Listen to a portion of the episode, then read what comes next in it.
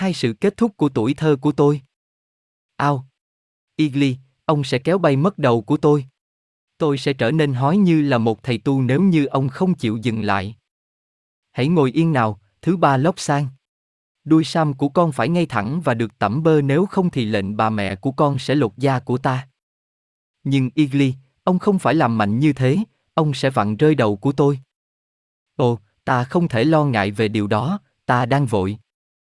Thế là tôi đang ở đây, ngồi trên sàn nhà, với một người giúp việc thô bạo đang cuồng xoắn tôi lại bằng cái đuôi sam. Cuối cùng thì cái đuôi sam khốn khổ đó cũng cứng lại như một con giác đông lạnh, và sáng rực lên như ánh trăng trên mặt hồ. Mẹ tôi đang ở trong một cơn lốc xoáy, đi xung quanh nhanh đến mức tôi cảm thấy gần như thể là tôi có một vài người mẹ. Có những mệnh lệnh ở phút cuối cùng, những chuẩn bị cuối cùng, và rất nhiều thảo luận sôi nổi. Yaso, chỉ hai tuổi lớn hơn tôi, cũng lăn xăng tới lui như là một phụ nữ ở tuổi 40. Cha tôi đã đóng cửa lại ở trong phòng riêng của ông ta và xa rời mọi sự náo nhiệt. Tôi mong là tôi có thể vào đấy cùng với ông ta. Vì một lý do nào đó mà mẹ tôi đã bố trí cho chúng tôi đi đến Yokan, nhà thờ của Lhasa. Rõ ràng là chúng tôi phải đưa ra một không khí tôn giáo cho những nghi thức sau đó. Vào khoảng 10 giờ sáng, thời gian ở Tây Tạng rất đàn hồi, một tiếng cộng ba tiếng vang lên để gọi chúng tôi vào điểm tập hợp. Tất cả chúng tôi đều leo lên những con ngựa nhỏ, cha tôi, mẹ tôi, gia sô và thêm khoảng 5 người khác, gồm cả tôi một cách miễn cưỡng. Chúng tôi rẽ băng ngang đường Liên Kho, và rẽ trái ở chân của điện Potala. Đây là một ngọn núi của các tòa nhà, cao 400 feet và dài 1.200 feet. Chúng tôi đi băng ngang làng so, dọc theo đồng bằng Kichu, cho đến nửa giờ sau chúng tôi đã đứng trước Vô Can. Xung quanh nó là một nhóm các căn nhà nhỏ, các quầy và các quán bán hàng để thu hút các khách hành hương. 1.300 năm qua nhà thờ đã đứng ở nơi này để chào đón những người sùng đạo. Bên trong, những sàn nhà bằng đá đã mòn đi sâu và in bởi sự qua lại của quá nhiều người đến thờ cúng. Những người khách hành hương di chuyển một cách thành kính xung quanh đường vòng bên trong, mỗi người xoay hàng trăm bánh xe cầu nguyện khi họ đi ngang qua, và lặp lại không ngừng câu thần chú, ông. Mani Padme Hum. Những cột gỗ khổng lồ, đen vì tuổi tác, chống đỡ mái đền, và mùi hương đậm đặc của những nén nhang luôn được đốt cháy trôi bập bềnh xung quanh như những đám mây nhẹ mùa hè trên ngọn núi. Xung quanh các bức tường là các bức tượng bằng vàng của các vị thần linh của tín ngưỡng của chúng tôi. Những tấm lưới kim loại, với mắt lưới thưa để không chắn đi tầm nhìn, bảo vệ những bức tượng khỏi những con người mà lòng tham lớn hơn sự thành kính của họ. Đa số các bức tượng quen thuộc một phần được chôn bởi những viên đá quý và những viên ngọc chất đầy xung quanh chúng bởi những người sùng đạo đi tìm sự phụ. Những giá đỡ nến bằng vàng khối đỡ lấy những ngọn nến cháy sáng liên tục, và những ánh sáng đó đã chưa bao giờ tắt đi trong suốt 1.300 năm qua. Từ những nơi sâu kín tối tăm vang lên tiếng chuông, tiếng cồng, và những tiếng tù và trầm trầm in tai. Chúng tôi làm thành một vòng như là truyền thống yêu cầu. Sự thành kính của chúng tôi đã hoàn thành, chúng tôi đi tiếp đến mái nhà bằng phẳng. Chỉ có một vài người đặt cách được phép đi đến nơi này, cha tôi, như là một trong những người canh giữ, luôn luôn đi đến. Dạng của những nhà nước của chúng tôi, vâng đúng là số nhiều, có lẽ là một điểm thú vị. Là người đứng đầu của nhà nước và nhà thờ, tòa thượng thẩm cuối cùng là Đức Dalai Lama. Bất kỳ ai trong đất nước cũng có thể thỉnh cầu ngài. Nếu như lời thỉnh cầu hoặc yêu cầu là công bằng, hoặc nếu như một điều bất công đã xảy ra, Đức Dalai Lama thấy rằng là yêu cầu được chấp thuận, hoặc là điều bất công đã được sửa sai. Không phải là vô lý khi nói rằng mọi người trong đất nước, có lẽ là không có ngoại lệ, hoặc là yêu thích hoặc là kính trọng Ngài. Ngài là một người cầm quyền, Ngài sử dụng quyền uy và sự thống trị, nhưng không bao giờ Ngài sử dụng những điều này cho những lợi ích cá nhân, chỉ cho sự tốt lành của đất nước. Ngài biết trước sự xâm lược của quân cộng sản sắp tới, mặc dù là điều đó sẽ xảy ra rất nhiều năm sau đó, và sự che mờ tạm thời của sự tự do, đó là tại sao một số ít của chúng tôi được huấn luyện một cách đặc biệt để cho nghệ thuật của các nhà tu hành không nên bị lãng quên. Đằng sau Đức Dalai Lama có hai hội đồng, đó là tại sao tôi đã viết rằng những nhà nước. Cái đầu tiên là hội đồng giáo hội. Bốn thành viên của hội đồng này là bốn nhà sư ở cấp bậc Lama. Họ chịu trách nhiệm, dưới sự chỉ đạo của Đức Dalai Lama, cho tất cả các việc trong các tu viện nam và các tu viện nữ. Tất cả các việc thuộc về giáo hội đều đến trước họ. Hội đồng các bộ trưởng theo sau đó. Hội đồng này có bốn thành viên, ba người thường và một tu sĩ. Họ đối phó với những công việc của toàn bộ đất nước, và có trách nhiệm trong việc hợp nhất nhà thờ và nhà nước. Hai viên chức có thể được gọi là hai thủ tướng cho những điều mà họ làm, hành xử như hai viên chức liên lạc giữa hai hội đồng và đưa ra những cách nhìn của họ trước vị Dalai Lama. Họ đóng những vai trò cực kỳ quan trọng trong suốt những cuộc họp hiếm có của quốc hội. Đây là một hội đồng bao gồm khoảng 50 người đàn ông đại diện cho tất cả các gia đình quan trọng nhất và các tu viện ở Lhasa. Họ chỉ nhóm họp trong suốt những dịp cực kỳ khẩn cấp, chẳng hạn như là vào năm 1904, khi Đức Dalai Lama đi sang Mông Cổ khi quân Anh quốc xâm lược Lhasa. Nối kết về điều này, rất nhiều người phương Tây có một khái niệm kỳ lạ là Đức Dalai Lama đã hèn nhát, chạy đi mất. Ngài đã không chạy đi. Những cuộc chiến tranh trên đất Tây Tạng có thể được so sánh như một ván cờ. Nếu như quân vua bị chiếm lấy, ván cờ là thắng. Đức Dalai Lama là vua của chúng tôi. Nếu không có ngài thì sẽ không có gì để chiến đấu cho, ngài phải đi vào nơi an toàn để giữ cho đất nước toàn vẹn. Những người kết tội ngài là hèn nhát trong bất kỳ dạng nào không biết những gì mà họ đang nói đến. Quốc hội có thể được tăng lên đến 400 thành viên khi tất cả các lãnh tụ từ các tỉnh thành cùng vào. Có tất cả 5 tỉnh, thủ đô, như là Lhasa hay thường được gọi, là ở trong tỉnh Uttarakhand. Saiga là ở trong cùng một quận. Gác Tốc là phía tây của Tây Tạng, Chang là phía bắc của Tây Tạng, trong khi Kham và Lo Dông là những tỉnh ở phía đông và phía nam theo thứ tự đó. Với sự qua đi cũng nhiều năm Đức Dalai Lama tăng dần quyền lực của ngài và sự tăng này càng ngày càng nhiều mà không cần đến sự giúp đỡ của những hội đồng nhà nước hay là của quốc hội. Và chưa từng bao giờ mà đất nước được điều hành tốt hơn lúc này. Đồng bằng Lhasa, xanh mướt và tươi tốt và lóm đốm những cây cối. Nước ống ánh theo những rặng cây, những dòng sông của Lhasa chảy róc rách dọc theo đó để đổ vào sông Tờ San Po cách xa đó 40 dặm. Về phía bắc và phía nam nổi lên những dãy núi vĩ đại bao quanh thung lũng của chúng tôi và làm cho chúng tôi có vẻ như là cách biệt với phần còn lại của thế giới. Những tu viện nhan nhản khắp các tầng thấp hơn. Cao hơn, những tu viện khổ hạnh được đặt trên cao bấp bên trên những dốc đá dựng đứng. Về phía tây là bóng của dãy núi đôi Potala và Chapori, cái sau được biết đến như là đền thờ về y học. Chính giữa những dãy núi này là cổng tây sáng lấp lánh trong ánh sáng lạnh của buổi ban mai. Nền trời là một màu hồng sâu thẳm được nhấn mạnh bởi màu trắng trong suốt của tuyết trên những dãy núi xa xa. Ánh sáng, những dải mây mỏng trôi bồng bềnh trên cao phía trên đầu. Rất gần hơn, trong chính thành phố, chúng tôi nhìn xuống tòa nhà hội đồng thành phố náu mình dựa vào tường phía bắc của nhà thờ. Kho bạc khá là gần, và xung quanh đó là những quầy hàng của các thương gia và chợ mà trong đó người ta có thể mua bất kỳ thứ gì. Gần nơi đó, hơi chết về phía đông, một tu viện nữ chen lấn với vùng ngoại vi của nơi bỏ người chết. Trong những nền của nhà thờ có những lời lãm nhảm không bao giờ chấm dứt của những khách thăm viếng đến nơi này, một trong những nơi linh thiêng nhất của Phật giáo. Những lời thì thầm của những tín đồ đã du hành qua một đoạn đường xa, và là những người đã mang đến những lễ vật trong hy vọng đạt được một sự phù hộ linh thiêng. Một số người khác đem đến những con vật được cứu sống khỏi các người mổ thịt và mua chúng với những đồng tiền hiếm có. Có nhiều đức hạnh trong việc cứu sống một đời sống của con vật và của con người và nhiều công đức sẽ được dồn lại. Khi chúng tôi đứng nhìn chăm chăm tại những cảnh cũ nhưng cũng luôn luôn mới, chúng tôi nghe tiếng các nhà sư lên bổng xuống trầm trong các lời hát thánh ca, tiếng trầm của các người lớn tuổi và tiếng bổng của các người phụ tá.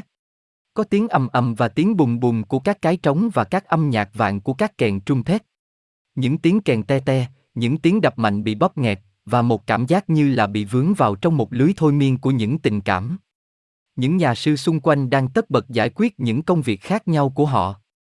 Một số mặc áo vàng và một số mặc áo đỏ tía. Nhiều hơn cả là những nhà sư trong áo màu nâu đỏ nhạt, đây là những nhà sư bình thường. Những người với nhiều màu vàng đến từ Potala, cũng như những người mặc lễ phục màu đỏ anh đào. Những phụ tá mặc áo trắng, và những nhà sư công an trong màu nâu sẫm đi lăng xăng xung quanh. Tất cả, hoặc gần như là tất cả, có một thứ là điểm chung, bất kể là áo quần của họ mới như thế nào, họ hầu hết tất cả đều có những miếng vá mà chúng là bản sao của những miếng vá trên áo của Buddha. Những người nước ngoài đã từng thấy các nhà sư Tây Tạng, hoặc là từng thấy những bức ảnh về họ, đôi khi có những để ý về sự hiện diện của những miếng vá. Những miếng vá, như vậy, là một phần của bộ quần áo.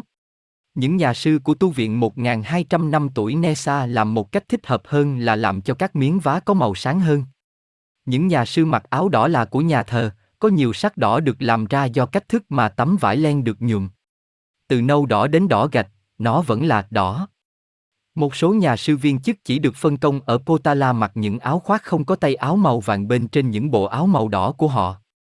Màu vàng ống là màu linh thiêng ở Tây Tạng, vàng không thể nào xỉn đi và luôn luôn trong sáng và đó là màu chính thức của Đức Dalai Lama. Một số nhà sư, hoặc các Lama bậc cao là những người thân cận của Đức Dalai Lama, được phép mặc áo vàng bên trên những áo đỏ thường ngày của họ.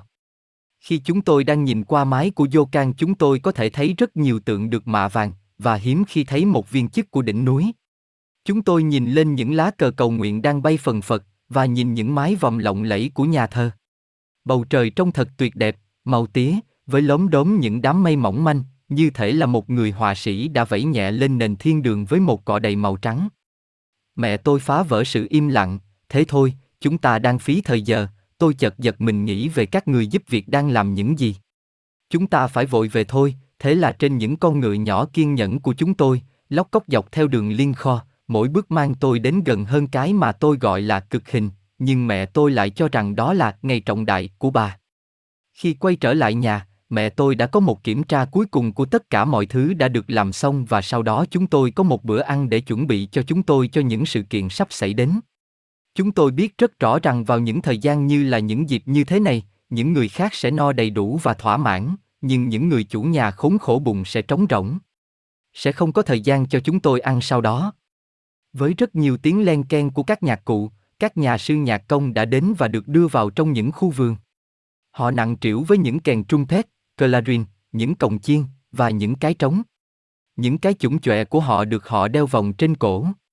Họ đi vào trong vườn với rất nhiều câu chuyện huyên thuyên và gọi bia để đưa họ vào trong một trạng thái phù hợp để chơi nhạc cho tốt. Trong nửa giờ kế tiếp có những tiếng kèn, những tiếng te te đinh tai từ các kèn trung thét khi những nhà sư đang chuẩn bị cho những nhạc cụ của họ. Những tiếng âm sầm bất chợt vang lên trong sân nhà khi những người khách đầu tiên được nhìn thấy, đang phi đến trong một đoàn người cởi ngựa mang vũ khí với những cờ hiệu bay phấp phới. Những cổng ra vào được mở tung, và hai hàng những người giúp việc xếp dọc hai bên để đón chào những đoàn khách đến. Người quản gia với hai người phụ tá cầm sẵn trên tay một sấp nhiều loại khăn lụa được dùng ở Tây Tạng như là một hình thức của sự nghênh đón. Có 8 loại chất lượng của các khăn lụa, và những cái khăn theo đúng loại phải được trình ra hoặc nếu không một sự xúc phạm có thể được hiểu ngầm. Đức Dalai Lama chỉ ban và nhận chỉ là loại hạng nhất. Chúng tôi gọi những cái khăn này là khata và phương pháp trình ra là như thế này, người cho, nếu cùng cấp bậc, đứng xa về phía sau với đôi tay đưa ra hết về phía trước. Người nhận cũng phải đứng lùi xa về phía sau đưa hai tay hết về phía trước. Người cho cúi đầu chào trong một chút và đặt cái khăn ngang qua hai cổ tay của người nhận, cũng đang cúi đầu chào, lấy cái khăn từ hai cổ tay, lật qua trong sự đồng ý, rồi đưa cho người giúp việc. Trong trường hợp mà người cho đưa một cái khăn cho một người có cấp bậc cao hơn, ông ta hay bà ta phải quỳ xuống với lưỡi đưa ra, một cách chào của Tây Tạng giống như là cất mũ lên chào, và đặt cái khata dưới chân của người nhận. Người nhận trong những trường hợp như vậy đặt chiếc khăn vòng qua cổ của người cho. Ở Tây Tạng, những món quà phải luôn luôn được đi kèm với những khata thích hợp, cũng phải đi kèm với những lá thư chúc mừng. Nhà nước sử dụng những khăn vàng thay thế cho những khăn trắng bình thường. Đức Dalai Lama, nếu ngài có ý muốn trưng bày một danh dự cao nhất cho một người, sẽ đặt một kha tà xung quanh cổ của người đó và buộc một dải lụa đỏ với ba nút thắt vào trong khăn. Nếu cùng lúc đó ngài đưa bàn tay ngửa lên, người đó thật sự được vinh dự.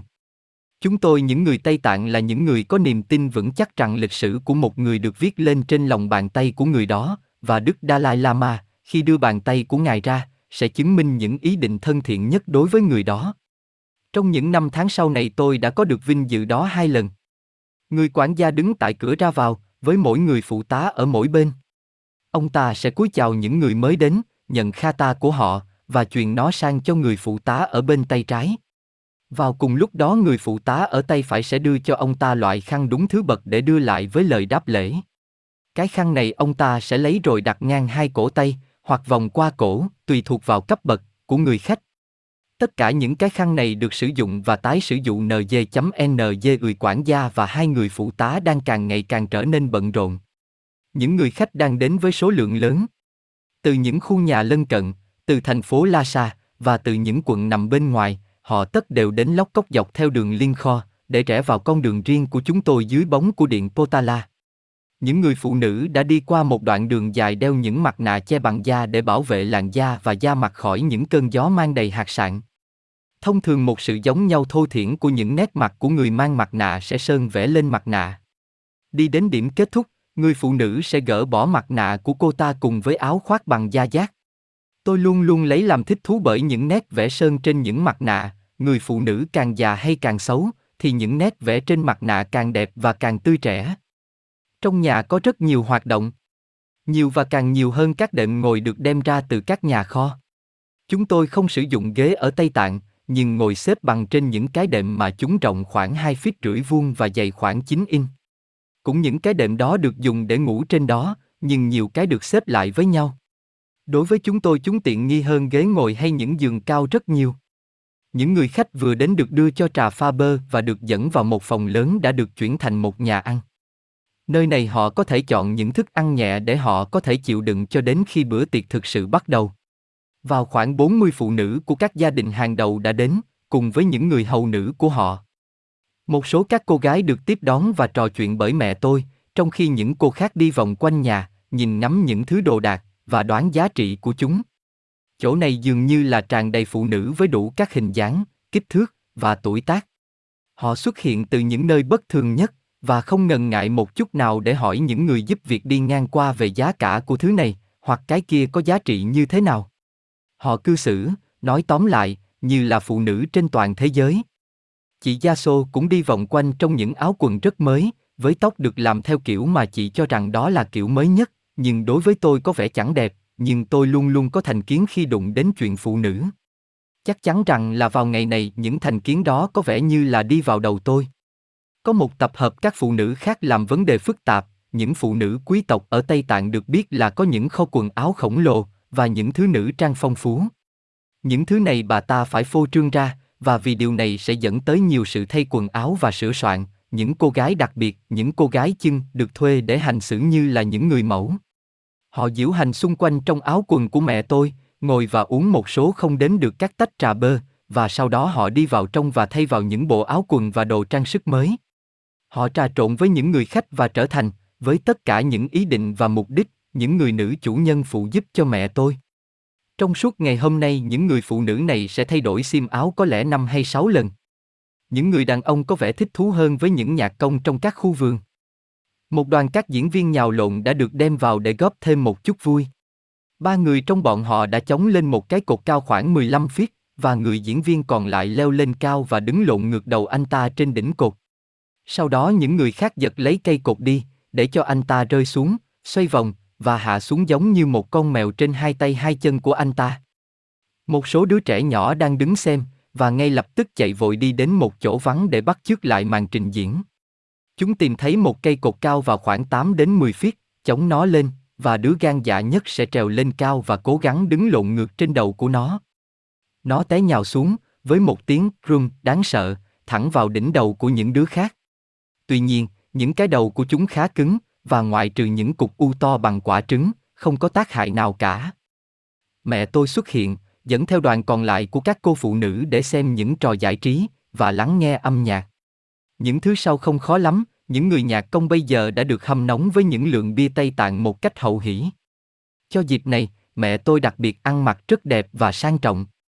Bà ta mặc một cái váy làm từ len của giác với một màu nâu đỏ nhạt sẫm, kéo dài gần đến hai cổ chân. Hai đôi giày cao cổ bằng nỉ của Tây Tạng là vào loại trắng nhất, với đế giày màu đỏ máu, và những viền đỏ được bố trí trang nhã. Áo khoác bolero của bà có màu vàng hơi đỏ, một cách nào đó giống như màu của áo thầy tu của cha tôi. Trong những ngày đi học y khoa của tôi sau này, tôi nên mô tả nó như là chất iốt trên băng vết thương. Phía dưới nó bà mặc một áo lụa màu tía. Những màu sắc này hài hòa với nhau và đã được chọn để tiêu biểu cho nhiều cấp bậc của các áo của các nhà sư. Choàng qua vai bên phải của bà là một khăn lụa theo kim tuyến mà nó được thắt lại bên trái của hông bà bởi một vòng khuyên lớn bằng vàng. Từ phía vai đến nút thắt ở thắt lưng của khăn lụa là màu đỏ thắm, nhưng từ nơi đó nó chuyển màu từ vàng chanh nhạt đến màu vàng nghệ sẫm khi nó đạt đến đường viền của cái váy. Xung quanh cổ bà là một sợi dây chuyền bằng vàng treo vào đó là ba bọc bùa hộ mạng mà bà ta luôn mang. Những bọc bùa này đã được tặng cho bà trong ngày bà cưới cha tôi. Một cái từ gia đình của bà, một cái từ gia đình cha tôi, và một cái, một vinh dự hiếm có, là từ Đức Dalai Lama. Bà cũng mang rất nhiều nữ trang, bởi vì phụ nữ Tây Tạng mang rất nhiều đồ trang sức và nữ trang, bởi vì phụ nữ Tây Tạng mang những đồ nữ trang theo với địa vị của họ trong cuộc đời. Một người chồng được mong đợi là sẽ mua nữ trang khi nào ông ta được thăng chức. Mẹ tôi đã bận rộn trong nhiều ngày qua để xếp tóc thành 108 nếp gấp, mỗi cái dày vào khoảng một sợi dây bệnh roi. 108 là một con số linh thiêng ở Tây Tạng, và những phụ nữ với đủ tóc để làm nên số lượng nếp gấp đó được xem như là những người may mắn nhất. Mái tóc, một phần trong kiểu của Madonna, được đỡ trên một khung gỗ được mang trên đỉnh đầu như một cái nón. Làm bằng gỗ sơn mài màu đỏ, nó được khảm với kim cương, ngọc bích và những đĩa bằng vàng. Mái tóc phủ trên đó giống như là hoa hồng leo trên lưới mắt cáo. Mẹ tôi có một sợi dây với những hình thể san hô treo từ tai của bà. Sức nặng khá lớn đến nỗi mà bà phải dùng một sợi dây màu đỏ xung quanh tai để đỡ nó, hoặc nếu không sẽ có nguy cơ bị rách tai. Đôi khuyên tai kéo dài gần đến thắt lưng của bà, tôi ngắm nhìn với một sự thích thú để xem làm thế nào mà bà ta có thể xoay đầu sang trái. Người ta đi xung quanh, thán phục những khu vườn, hoặc ngồi thành từng nhóm luận bàn về những vấn đề xã hội. Những người phụ nữ, đặc biệt, rất bận rộn với những câu chuyện của họ. Vâng, bạn thân mến, bà Dorin đang cho trải lại nền nhà mới. Những viên sỏi mình được chà sạch cho đến bóng hết mức. Bà có nghe nói về vị Lama trẻ đang ở chỗ bà Rakasa, e. Nhưng tất cả mọi người đều thật sự mong đợi cho sự kiện chính trong ngày. Mọi thứ này chỉ là sự hâm nóng cho những sự kiện sắp tới, khi những vị thầy tu chim tinh gia sẽ dự báo trước tương lai của tôi và hướng tôi vào con đường mà tôi nên chọn trong suốt cuộc đời. Dựa vào thông tin của họ mà tôi nên chọn sự nghiệp nào. Khi ngày trở nên trưa và những cái bóng kéo dài bò nhanh hơn ngang qua sân, những hoạt động của các vị khách trở nên chậm hẳn lại. Họ đã chán ngấy những thức ăn nhẹ và ở trong một trạng thái tiếp thu. Khi những đống thức ăn trở nên vơi dần đi, những người giúp việc mỏi mệt đem thêm ra và các thứ đó, theo thời gian cũng hết dần đi. Những người mua vui được thuê cũng trở nên kiệt sức và từng người một lẻn vào những nhà bếp để nghỉ ngơi và để uống bia. Những người nhạc công vẫn còn sung sức, thổi những kèn trung thét, đập những chủng chọe, đánh những cái trống một cách tự do vui vẻ. Với tất cả những tiếng ồn và những náo động, những con chim đã bị làm cho sợ hãi bay khỏi những chỗ đậu thông thường của chúng trên những cành cây. Và không chỉ những con chim bị làm cho sợ hãi. Những con mèo đã hấp tấp lặn vào những chỗ lánh nạn an toàn với sự đến của những người khách ồn ào đầu tiên. Ngay cả những con chó khổng lồ màu đen tai cục canh gác nơi này cũng im lặng, những tiếng sủa trầm trầm nín lặng trong giấc ngủ. Chúng đã được cho ăn và cho ăn cho đến khi chúng không thể ăn được nữa. Trong những khu vườn có tường bao quanh, khi ngày bắt đầu trở nên tối dần, những đứa trẻ nhỏ chạy qua lại như những chú lùn giữa các cây ung tùm, vẫy những cái đèn bơ sáng và những lư hương tỏa khói, và đôi lúc nhảy vào trong những cành cây thấp cho những trò chơi vô tư. Lốm đốm xung quanh các sân là những lò hương bằng vàng gửi lên những cột khói dày thơm ngát. Trong nom chúng là những phụ nữ già và họ cũng quay nhanh những bánh xe cầu nguyện lách cách, mỗi vòng xoay của bánh xe gửi lên thiên đường hàng ngàn lời cầu nguyện. Cha tôi đang ở trong trạng thái hoảng sợ liên tục. Những khu vườn có tường bao quanh của ông nổi tiếng khắp đất nước bởi những thứ thực vật và cây bụi đắt tiền nhập khẩu. Bây giờ, theo cách suy nghĩ của ông, nơi này giống như là một vườn thú không được bảo quản tốt. Ông ta đi rảo vòng quanh vào đầu bức tay và thốt lên những tiếng than thở nhỏ khổ sở khi một vị khách nào đó dừng lại và bẻ một chồi non. Nguy hiểm đặc biệt là những cây mơ và những cây lê, và những cây táo lùn nhỏ nhắn. Những cây lớn hơn và cao hơn, cây dương, poplar, cây liễu, willow, cây bách xù, juniper, cây bulo, bớt, và cây bách, cyper, được trang trí với những luồng cờ mang lời cầu nguyện bay nhẹ nhàng phất phơ trong làn gió nhẹ buổi tối. Cuối cùng thì ngày cũng kết thúc khi mặt trời lặn xuống đằng sau những đỉnh núi rất xa của dãy Himalaya. Từ những tu viện vang lên những tiếng kèn trung thét báo hiệu lại một ngày nữa đã trôi qua, và với nó hàng trăm đèn bơ được thắp sáng lên. Chúng treo trên những cành cây, đu đưa từ những mái hiên nhà nhô ra, và những đèn khác trôi trên mặt nước bình yên của cái hồ trang trí. Nơi này chúng bị mắc cạn, giống như những chiếc thuyền trên bãi cát, trên những lá hoa huệ nước, nơi kia chúng đang trôi dạt về phía những con thiên nga nổi trên nước đang tìm chỗ trú ẩn gần nơi hòn đảo. Một tiếng cồng trầm vang lên, và tất cả mọi người quay lại xem sự tiến đến của một đám rước. Trong những khu vườn một cái lều to đã được dựng lên, với một bên hoàn toàn mở rộng. Bên trong là một cái bục nâng cao trên đó có bốn cái ghế ngồi của Tây Tạng. Bây giờ đám rước đang tiến dần đến cái bục. Bốn người giúp việc mang theo những cây cột dựng đứng, với những ngọn lửa sáng lớn ở đầu trên. Sau đó là bốn người thổi kèn trung thét với những kèn trung thét bằng bạc thổi lên một tiếng kèn lệnh. Theo sau họ, mẹ tôi và cha tôi tiến đến cái bục và bước lên đó. Sau đó là hai bô lão, đã rất già, từ tu viện của nhà tiên tri của quốc gia. Hai vị bô lão này từ Ne Chung là những nhà chiêm tinh có kinh nghiệm nhất trên toàn đất nước. Những lời tiên tri của họ đã được chứng minh là đúng không biết là bao nhiêu lần. Tuần trước họ đã được gọi để dự báo cho Đức Dalai Lama.